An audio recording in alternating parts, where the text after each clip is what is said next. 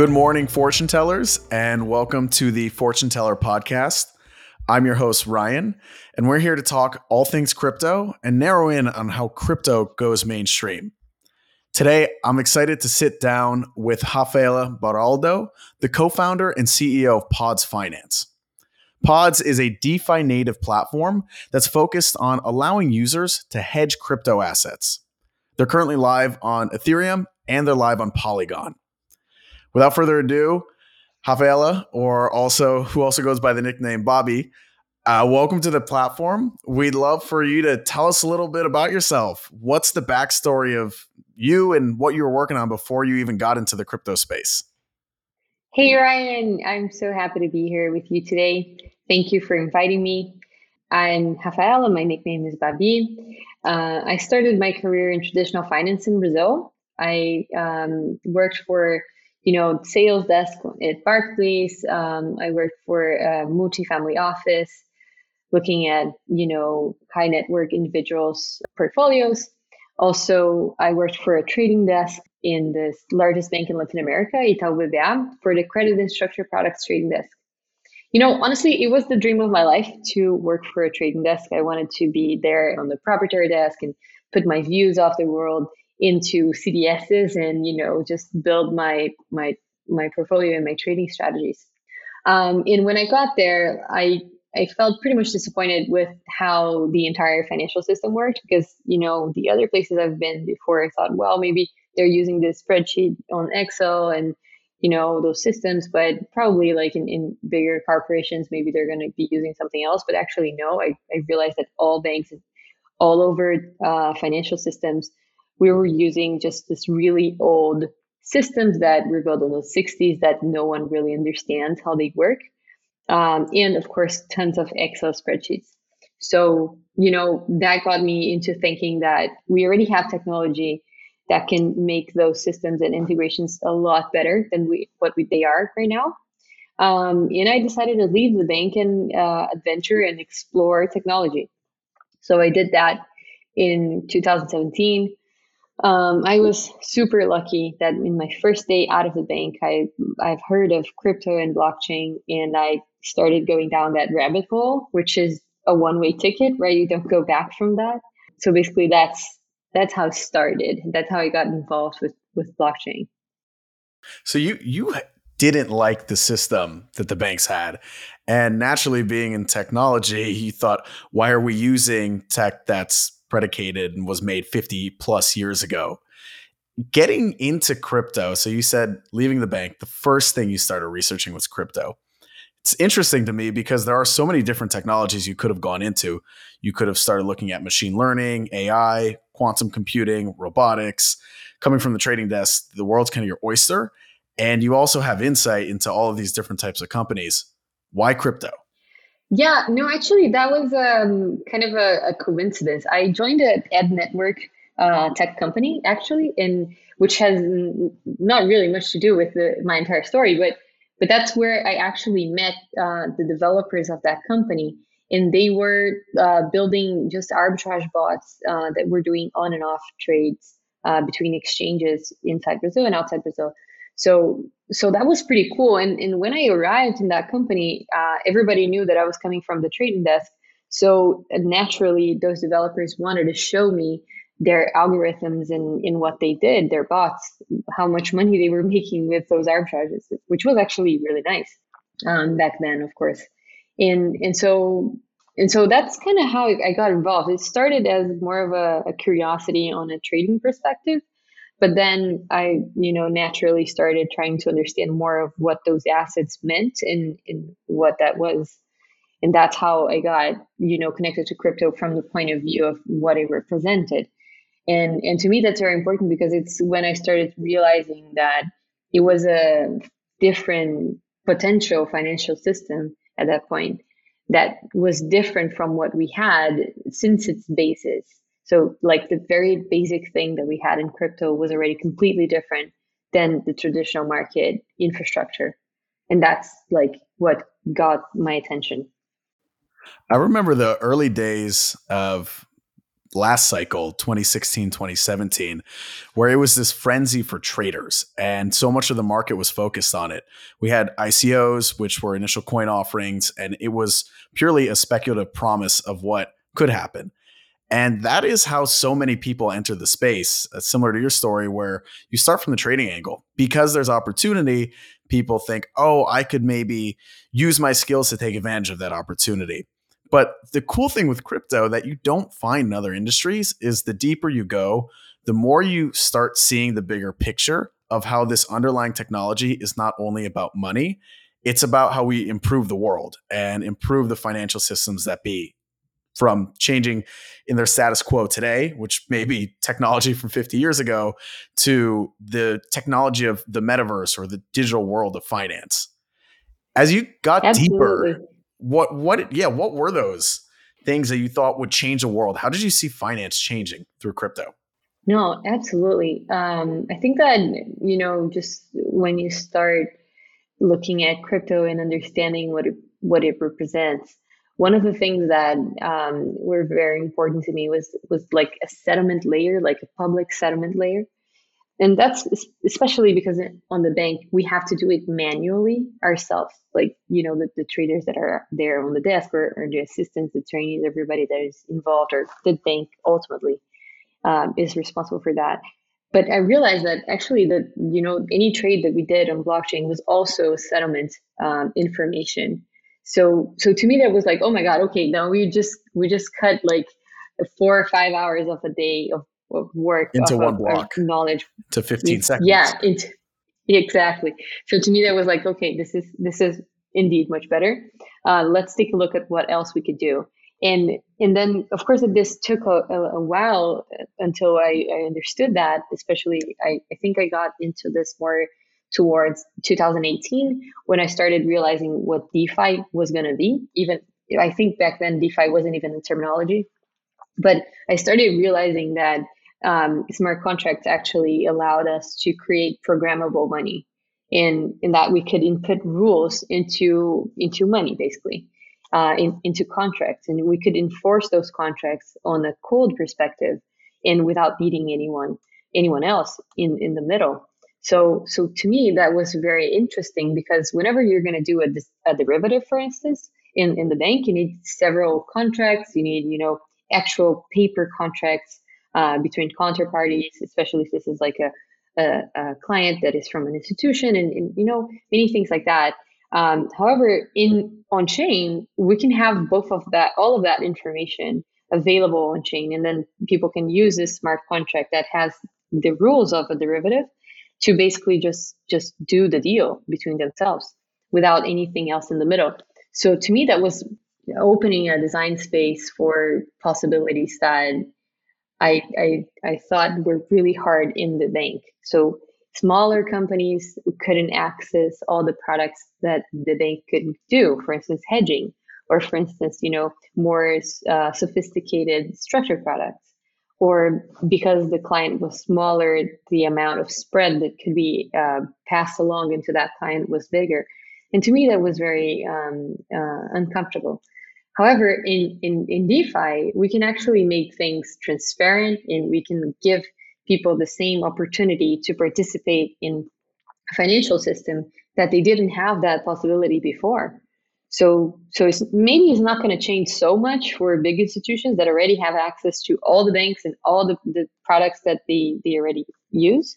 Uh, but for the smaller, you know, enterprises or for, for companies that are just starting or for, for people that are not in you know private banks, um, they're going to be able to access a whole um, amount of products that they were not able to access before. And of course, the new ones that we're creating, right? The things that we're creating that are not available in traditional finance that just don't exist because it's not possible. And, and that that's the thing. Yeah, DeFi as an industry was able to take what was a manual papered process and move it to code that just automatically executed. The value propositions are crazy. It's capital efficiency at a scale of 10 to 100 times better than anything that TradFi can get to today. And that, as you're describing, has democratized access to finance. No longer do these smaller firms need to amass so much volume to compete with the larger firms. They can compete from day zero. They can start off in a competitive position. And that's something that just flips the switch on what we can accomplish in the DeFi space. When you're looking at this juxtaposition of DeFi, the open market, with the old guard or the powers that that have stood up for so long in TradFi, how do you see them interacting? Is it something that's symbiotic? Will TradFi plug into DeFi, or is it something ad- adversarial? Will they compete and try to oust each other? You know, um, I think this is a great question, and of course, no one has like the, the correct answer for that. We're we're going to have to to just wait and see how it goes. I think that what's going to happen is large institutions that are here for many years, or maybe even fintechs that are not here for many years, but have a large, large user base that is looking for financial products.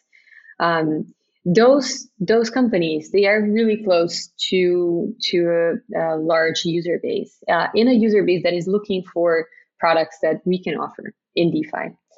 Um, so I think that it is going to become natural for for you know banks in in in fintechs, maybe starting with fintechs, to start plugging in with DeFi instead of competing with it, because it's just naturally, ultimately, what we're doing in DeFi is a better product.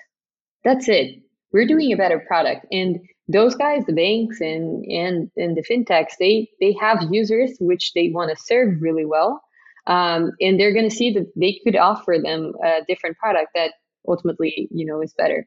So if they can find a way to plug in and offer what we're doing um, to their clients i think that they would.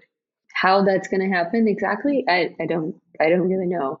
Um, i'm curious to see. I think that there's also uh, many regulatory questions um, that those players have regarding plugging in defi and you know just offering products that they maybe they weren't even able to offer to a certain type of uh, client yet, but with DeFi, kind of they would be.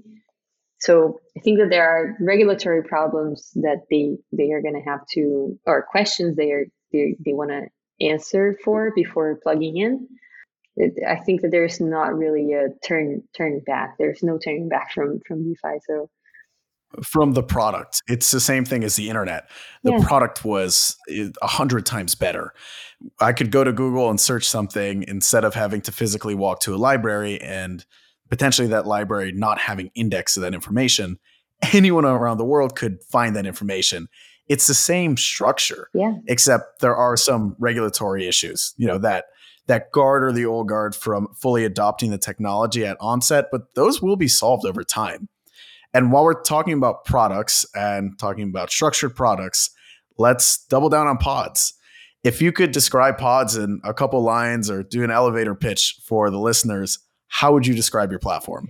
Yeah, absolutely. So right now, what we have is an options protocol that uh, is able to let anyone in the world to, you know, issue uh, an option of whatever asset they want they can decide to either trade this option between you know themselves on a peer-to-peer basis or they can decide to trade this option in our AMM.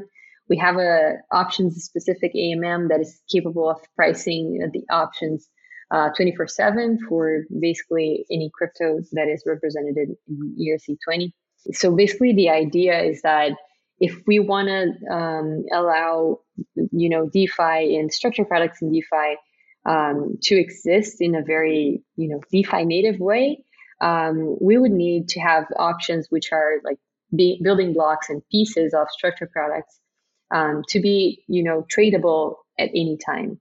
So that's why we're we're trying so so hard to create this um, AMM that allows people to trade at any time. So now we are live on mainnet and Polygon and Arbitrum. Um, we are uh, bringing puts and calls to the market for different assets and, and basically observing how, how users have been using this. So either by providing liquidity to the AMM or by selling options um, to the pool or buying options to the pool. An option is it's a massive primitive for the space. Being able to hedge in times of, of volatility or risk, it's going to keep growing in AUM. And I think this is a platform and a product that really can start leaning mainstream. It's something where, as a user getting into crypto, even when you're excited about the upside, those buying into specific assets are still nervous about that downside risk. What happens if the asset just drops? So I can see more and more people funneling in to pods and to these this world of options as it grows more as crypto grows in adoption. When you're starting to think of how you go mainstream more as, as a product, do you see pods as something that will be built into the back end of other portfolio managers or portfolio management systems? Or do you see pods as something where the user should always come to your platform to use it? Um, yeah, no, this is a great question. Um, I am completely bought in uh, integrations with other platforms and other protocols. I think that um, you know our app right now is is a great app. Um, of course, I'm biased, but um, it's a, an app that shows like possibilities and showcases what of things that can be done within our protocol. But the most exciting thing to me is how we can use those primitives natively within other protocols that could be for you know portfolio management or or even in lending and in borrowing protocol or you know different any any type of protocol that you think of that would benefit from having a um, a derivative uh, as a piece of building block there. Yeah, how do lending platforms benefit from having a derivative integrated? Absolutely. Um, I think that on lending platforms, we have to make a separation between how much um, collateralization is required. So, if we have, for instance, a platform where you require over collateralization for borrowers uh, to borrow anything from the platform, I think there is where um, you know a put option within that token that is placed as collateral could benefit the borrower in the entire protocol. Because if you think of that, you basically have a hedged asset, you know, with a ETH plus a put option on ETH. Um, and then you basically can reduce the over collateral requirement to 100% instead of 150 when you do this, uh, when you do this and, re- and actually reduce the over collateral requirement, you expand the amount of, of total borrowing power that that borrower has. Um, this means that they're going to borrow more and they're going to pay more fees to the lenders. So this basically increase the amount of um, you know interest that is paid to the lenders, and and somehow this this becomes like, in my opinion, it, it's a positive loop um, on protecting the borrowers from liquidations uh, and allowing them to borrow more, uh, and also incentivizing them to pay more because they can in this case. It neutralizes the risk of exactly. liquidation. So this is one of the ways that DeFi can start getting closer and closer to under collateralized loans, where maybe it's the borrower putting in the option, maybe it's another incentivized liquidity provider putting up the option into exactly. the lending protocol. So this is how structured products can be built on top of pods and how pods adds acts as this base for developers to really build stuff to their imagination and build more products that can be integrated into the back end of some of these maybe more traditional systems that people use today. Absolutely. I, I totally believe that. And I also believe that once this uh, derivatives layer is proved um, to be usable uh, on a you know DeFi fluid mechanism native way, I think that we're going to start seeing a second uh, wave of DeFi protocols that have derivatives built in as their, you know, as their entire system, as, as an important building block of their system. It's really interesting. We'll have hedging built in natively. So as the industry scales or as more volume comes in, there's more lending activity, there's more borrowing, there's also more trading activity built in natively we'll have hedging and minimizing the risks that are taken in crypto. Exactly. That's major for institutions and other types of capital come into play. Absolutely, yeah.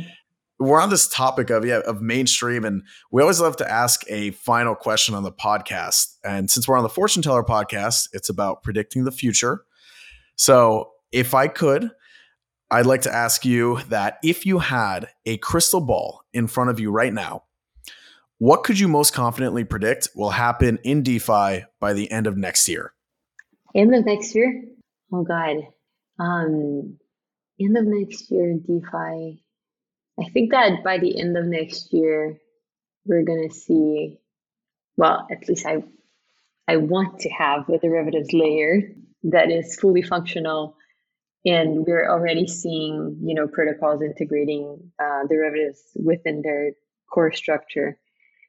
Yeah, I think it's safe to say that there will be millions of TVL in, in, in this new wave of protocols that are already using derivatives as their core uh, piece of their system.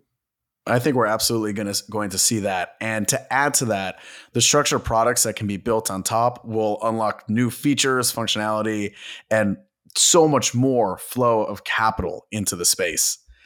Babi, thank you so much for joining us today. Where can our listeners find out more about you or more information about pods? Absolutely. Uh, thank you for having me. You can find more information about me on my Twitter account, um, and I'm there on Discord as well, Pods Discord. Um, so yeah, if if you're interested in structured products, derivatives, options, let me know. Wherever you're listening to this, make sure to follow Pods Finance on Twitter. Be sure to check out the show notes for all the links Babi mentioned in our conversation. And please follow us on Twitter. We are at UseTeller or join our newsletter to find out about our upcoming episodes.